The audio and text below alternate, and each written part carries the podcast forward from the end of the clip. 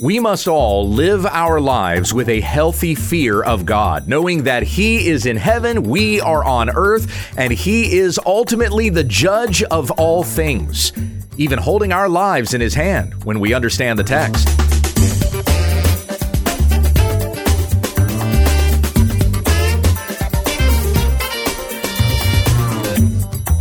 This is When We Understand the Text, a daily Bible commentary to help encourage your time in the Word. Monday, Tuesday, and Wednesday, we feature New Testament study, an Old Testament book on Thursday, and our Q&A on Friday. Now here's your teacher, Pastor Gabe. Thank you, Becky. Well, being Thursday, we come back to our study in the book of Ecclesiastes. We're up to chapter 5. If you want to open up your Bible and join with me there, I'm going to read through the first seven verses here, a little bit shorter section today. This is out of the Legacy Standard Bible, the Word of the Lord. Guard your steps as you go to the house of God, and draw near to listen, rather than to offer the sacrifice of fools, for they do not know that they are doing evil. Do not be hasty with your mouth, or impulsive in your heart to bring up a matter in the presence of God.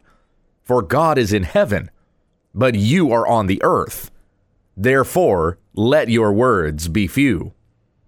For the dream comes through abundant endeavor, and the voice of a fool through abundant words. When you make a vow to God, do not be late in paying it, for he takes no delight in fools. Pay what you vow. It is better that you should not vow than you should vow and not pay. Do not allow your mouth to cause your flesh to sin, and do not say in the presence of the messenger of God that it was a mistake. Why should God be angry on account of your voice and wreak destruction on the work of your hands? For in many dreams and vanities are many words. Rather, fear God. That's a good conclusion to that particular section that we should have the fear of the Lord that is in our hearts. As we read at the beginning of Proverbs, Proverbs 1 7, the fear of the Lord is the beginning of wisdom and knowledge. Without the fear of God, all that we learn really just puffs ourselves up. We think more high and mighty of ourselves. But you can see the humble attitude that the preacher uh, has in coming about these things that we read in just these first seven verses of Ecclesiastes 5, all pointing back to having a healthy and a reverent fear of God. In Matthew, Jesus said, Do not fear him who can kill the body, and then after that, can't do anything more to you. Rather, fear him who, after he kills the body, can also destroy the soul in hell. Yes, I say, fear him. Who is Jesus talking about there? He's talking about God. We must have a fear of the Lord. Hebrews 10:31. It is a fearful thing to fall into the hands of the living God. So what does it mean then to have the fear of God? A reverent fear of God. Well, it means to know that He is the supreme judge. He is the creator of all things. Nothing happens outside of His control. He holds your life in His hand. And so, knowing this, you have a fear of God. You know that He can determine what happens to you, where your soul goes whether you live or whether you die, whether you will be with God forever in glory or whether he will punish you under his wrath forever. And just knowing that develops this reverent fear of the Lord. Now, we as Christians, as believers in the Lord Jesus Christ, we don't need to fear the wrath of God. You are not destined for wrath, Paul said to the Thessalonians, but we're destined to receive eternal life in Jesus Christ. So we don't need to fear the wrath of God, but we still know that He is fearful, He is mighty, He is holy, and beyond our comprehension so that we not think of God in like a, a buddy buddy sort of a way. Yes, we are friends of God through faith in Jesus Christ, but we should not ever think in our minds or translate that into, you know, running up to God and feathers in his hair and we can elbow him and, and laugh and be giddy and have fun. Okay. You can't do that with the president of the United States. You can't do that with the Queen of England. There are some world rulers you try to do that with, it could get you killed. It's disrespectful. There's a certain decorum, there's a certain reverence that you need to have around a person who has that kind of power. And so with the Lord, it's even much more so. We have no fear of man, we should fear God. How many of you, when you're driving down the road, if you pass by a police officer, you're checking your rearview mirror to see if that officer's going to turn around and start following you? you know why you feel that way? Because you have a fear of the law. You, maybe you're even doing something wrong and you don't know that you're doing something wrong. You could have a headlight out and you're not aware of it, and the cop is going to pull you over and tell you that you have a headlight out. Whatever, uh, uh, whatever the reason might be, you're checking your mirror because you're like, "Am I doing something wrong?" Or does this cop think I'm doing something wrong? Is he going to come after me? There's a fear there. There's a fear of judgment. And so that is the same, that should be the same kind of fear that we have before God because we know that He searches and knows all. I mentioned this on the podcast yesterday that there is nothing that we can hide from God. He knows our thoughts, He knows our actions, He knows what we're going to do before we know what we're going to do. The Lord knows all these things. There is nothing that we can hide from God. We might be able to put on a good song and dance for other people, put on a facade, fake our religion, our Christianity, fake our morality with other people. You can't do that before God. He knows whether your heart is genuine or not. He knows whether you are actually carrying these things out in secret when nobody can see you. And so, knowing this about God, that He ultimately holds all judgment in His hand, we have fear of him. Now, again, we know that in Christ we won't experience the wrath of God, but that doesn't mean that we shouldn't have a fear of God at all because we still know he is the great judge. We still know that he is all powerful. He could squash the universe if he wanted to. And that kind of acknowledgement puts in our hearts a certain and healthy sense of fear before God that we must have. And when you have that fear of God, you understand the instructions a little bit better here. The the wisdom that the preacher is giving in Ecclesiastes chapter 5 verses 1 through 7. Guard your steps as you go to the house of God and draw near to listen rather than to offer the sacrifice of fools. Now, what is the sacrifice of fools? We actually have that question answered for us here in just a moment. But but notice the language here again. Guard your steps as you go to the house of God. What does that mean? Know that as you are coming into the presence of the Lord, check your behavior. How is it that you are living? Are you living according to the path that God has set according to his word? Like you are obeying God, his commandments. Jesus said, If you love me, you'll obey my commandments. John 14, 15. We don't like that. we don't want to think that love has anything to do with obedience. I can just love God and he loves me and it, it doesn't matter what I do, right? Well, you are saved by faith. You are justified by faith in the Lord Jesus Christ, not by your works. That is absolutely true. But then it must be demonstrated in your life that you have been justified.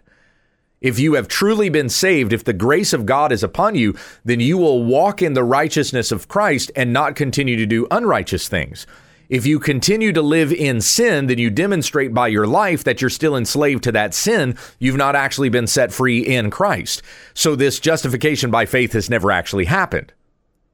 The faith that you have in Jesus Christ must change your life because this is not simply believing by your own will. That's said in John chapter 1. Those who believe in him, he gave the right to become the children of God, who are born not of blood, not of the will of the flesh, not of the will of man, but of Christ. So if we have this faith by the blessing of God, given to us by God, therefore we're going to live according to what God says. Now, there's this sanctification that happens. We are growing in holiness. So it doesn't mean that you're perfectly holy the moment that you come to salvation, you're never going to do anything wrong again. But our orientation is now for God and not for our flesh or for sin or for the ways of Satan in this world. We desire God, and with our whole lives, we are pursuing God. So, with your life, you are living in obedience to God. Guard your steps. Walk in a way that is pleasing unto the Lord. Ephesians 4 1. Walk in a manner that is worthy of the calling to which you have been given. That, that calling specifically referring to the gospel. Guard your steps as you go to the house of God and draw near to listen. Guard your steps as you go to the house of God, as, as you come into his presence in other words. Now, we know on this side of the cross, we who believe in Jesus Christ, our bodies are temples of the Holy Spirit, whom we have from God. So honor God with your body. As Paul says in 1 Corinthians 6, in Romans 12 and in other places. So uh, we we are a house of God. The church is the house of God. Ephesians chapter 2. We're being built up into a spiritual house. Also 1 Peter 2. So so this is the house of God. Have this reverent fear as you live, have this reverent fear as you come into a place of worship with the saints. Guard your steps. May your whole life be lived in a manner that is pleasing unto the Lord, not according to your flesh, but according to the will of God. Draw near to listen rather than to offer the sacrifice of fools. James says, Be quick to hear and slow to speak. So we must be quick to listen, not just hearing with our ears, but even understanding what is being said and doing what is being said. As is also said in James, don't be merely hearers of the word, also do what it says. So we must be quick to listen to what God has to say, not telling God what we have to say. So listen rather than offer the sacrifice of fools for they do not know that they are doing evil. Now, what uh, that and that's really the understanding of foolishness there. So, foolishness, they're not wise. They have no wisdom. They have no understanding. They do not know that they are doing evil. But what is the sacrifice of fools? What is that reference there? Well, it's what we have next in verse 2. Do not be hasty with your mouth or impulsive in your heart to bring up a matter in the presence of God. That's the sacrifice of fools. A person who has no reign over his tongue and, and doesn't even have the discipline to guard his mind, his thoughts, and the inclinations of his heart. They have not been so disciplined in this way. It's almost like whatever the heart desires, that's what the mind wants, that's what the person goes after. That's the sacrifice of fools. They can't rein in their tongue, they have to speak whatever stupid thing is on their heart. But the preacher here says, do not be hasty with your mouth or impulsive in your heart to bring up a matter in the presence of God. And where is the presence of God? It's everywhere. so, once again, just as the statement in verse 5 is to guard your steps as you go to the house of God, whatever we do and whatever we say is in the presence of God. So again, have a fear of the Lord, knowing that there is nowhere we can go and nothing that we can say that God does not know about. For God is in heaven, but you are on the earth. Therefore, let your words be few. Now, this doesn't mean that if a preacher preaches on for an hour rather than a 45 minute sermon, that he's a fool because uh, he's He's got too many words that he is saying. I don't maybe he is a fool depending on the doctrine, depending on what it is that he's saying. But this doesn't inherently mean that the more you talk, the more foolish you become. Rather, what this is speaking into is a person who thinks that by their many words, they can change the mind of God. They can turn God's mind in their direction. But the preacher is saying here no, you need to not be hasty with your mouth. You need to be silent and listen. You are on earth. God is in heaven. So you need to let your words be few. Listen to what he has to say and listen to what he says in the Bible. God speaks to us through scripture. And so this is again all in the in the fear of God, being impulsive in your heart, going after those things that you want in your flesh is to uh, is to be foolish, is to not have a fear of God. But when we know that He is judge of all things and He is watching even every one of our actions, then we speak not to impress God. We close our mouths and we listen and do what it is that He has said. Verse 3 For the dream comes through abundant endeavor, and the voice of a fool through abundant words. Now, to understand what that means, you have to recognize that uh, the, the preacher is actually referring to dreams here as something bad. We don't typically think of dreams as bad. That word dream is usually used in a very positive sense. And now, if you had bad dreams last night, well, then you are aware of your dreams being bad. But what do we usually call bad dreams? We tend to call them nightmares, right? So there's a, a difference between uh, a dream and a nightmare. A dream is something that you look forward to. What are your hopes and your dreams? Did you have sweet dreams? There was that love song back in the 90s. Do you dream of me? When there's somebody that you really like and you have a crush on, you say that they are dreamy. So we use that word very positively, but here in verse 3, it is not used in that positive sense. For the dream, think of it as something bad. The dream comes through abundant endeavor. And the voice of a fool, since we're talking about something bad, through abundant words. So, what's being meant here is that when a person devotes themselves to constant work, and toil, which we've read about in Ecclesiastes, right? The preacher has uh, has mused about how there's meaninglessness in the work that we do. It's all vanity. I don't get anything from it. And even what I accomplish, the next guy that comes along is just going to squander everything that I did. So all is vanity. He can't seem to find satisfaction inherent in any of the work that he does. Now, of course, there's satisfaction in the job we do to the glory of God, which even the preacher recognizes here. But work in and of itself is not something that tends to yield anything meaningful. It's vanity. It's chasing after wind. So the person that is constantly working and is still looking for meaning but cannot find it, his mind is constantly going and therefore he finds no rest. So the dream is indicate what, what the dream is talking about here in verse 3 is the fact that he can't go to sleep dreamless. He can't go to sleep and just rest and let his mind be still. It's still working even after he lies down. So, as he's constantly pursuing things, even when he sleeps, he cannot rest. His mind is still racing. And so, compare this to the fool that multiplies his words. The voice of a fool through abundant words. It just keeps right on going and there's no rest from it. We, we see that in politics. All all the time, right? The voices of fools. It's just constantly going and there's no rest from it. The the news cycle, my goodness. Don't don't devote your mind to that much stuff constantly. Take a break. Go outside, work in your yard. Read your Bible, pray, sing songs of praise that you may meditate on the Lord.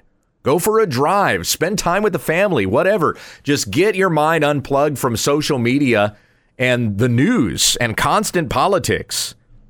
There's no rest in any of that.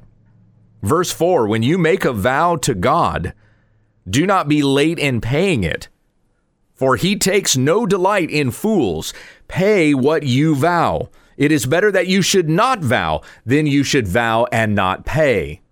I saw a foolish vow by a preacher uh, just last month. He said the following I made a vow to God several years ago that concerning two issues, I would never shy away from speaking out of fear. Number one, abortion, and number two, racism. To the best of my knowledge, I have kept that vow, and to the best of my ability, I always will, God helping me. I got to tell you, that's actually a foolish vow. And it would be better for that preacher to not vow than to have made that vow and not keep it. Now, having said that, you might have heard it and gone, well, well, what was wrong with that vow? I mean, shouldn't we want to speak against abortion without fear? Shouldn't we want to speak against racism without fear? Yes, we absolutely should. But I can tell you, matter of factly, not even knowing anything else about that particular preacher, he has not kept that vow. There are plenty of times when we should speak up, even about issues that we're passionate about, and we second guess ourselves because of the the recourse or the response that we might get from other people. We do it all the time. It's natural. that, that we feel that way. And in some senses, it's wisdom that we would think about how is this going to be perceived by other people. Remember what we read yesterday in Second Corinthians. The apostle Paul absolutely was concerned with what other people thought so that they would be blameless not only before God but before man, so that man could not bring any kind of accusation of wrongdoing. So it's good to have that checks and balances and have accountability around you for that reason, for that purpose. But when we make vows like this, when we say, I am absolutely always going to speak up on these issues and I'm I've vowed before God in this way, you've instantly set yourself up for failure. Because you are not going to be able to keep that vow. You're not that good. Sorry. your your will is just simply not that strong. And Jesus in fact said in Matthew chapter 5, simply let your yes be yes and your no be no. Anything else is from the evil one. Making a vow like that, yeah, absolutely. It's hubris, it's pride to think that I can do this every single time. It would be better for you to not make that vow at all. But when those opportunities arise to speak up against abortion or speak up against racism, then do it. But do it not under the obligation of some vow which you won't be able to perfectly keep until the end anyway. It's foolish to make vows like that. It's it's puffing yourself up. I mean, is anybody supposed to be impressed by that? Oh, yay, good for you. Well, you made this vow, and to the best of your ability, you've kept it. Well, God knows you haven't. So now what? It would be better for you to not make that vow at all. Verse 6 Do not allow your mouth to cause your flesh to sin, and do not say in the presence of the messenger of God that it was a mistake. Why should God be angry on account of your voice and wreak destruction on the work of your hands? For in many dreams, once again, we got to think of a dream as being a bad thing here. For in many dreams and vanities are many words. Rather, fear God.